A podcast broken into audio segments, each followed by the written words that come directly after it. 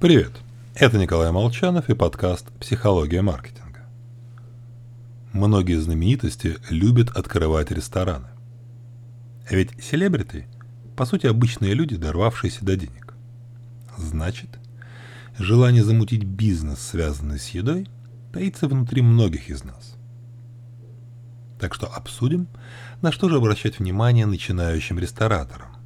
Ну, понятно, кухня, качество еды, интерьер. Но не только.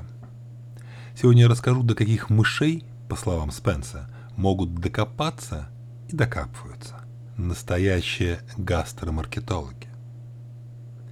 Ведь на вкус влияет даже положение тарелки относительно едока. В прямом смысле, Сандер тестировал, под каким углом следует повернуть кончики репчатого лука, чтобы блюдо в наибольшей степени понравилось клиенту. Спойлер: на три целых четыре десятых градуса по часовой стрелке от двенадцати часов. Элдер исследовал, как расположить вилку относительно блюда, чтобы повысить привлекательность пирога. Правую картинку, где нож лежит справа, люди выбирали на пятнадцать-двадцать процентов чаще, потому что большинство людей правши, и такой образ нам легче примерить на себя. Ну а еще, вспомните рекламу любой пиццы. Я практически уверен, что в ней есть кадр ломтика пиццы с тянущимся за ним расплавленным, дымящимся сыром. Ведь это важно. Включается феномен протеина в движении. Хоть фотография и статична, в первую очередь мы обращаем внимание на движущиеся продукты.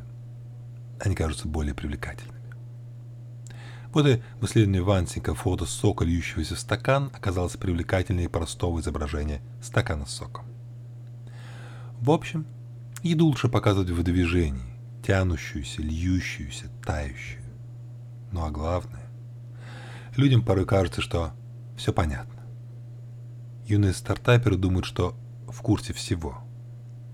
Но часто под видимой простотой скрывается множество важных мелочей, о которых не специалисты даже не подозревают. Всего вам хорошего и будьте специалистами. С вами был Николай Молчанов.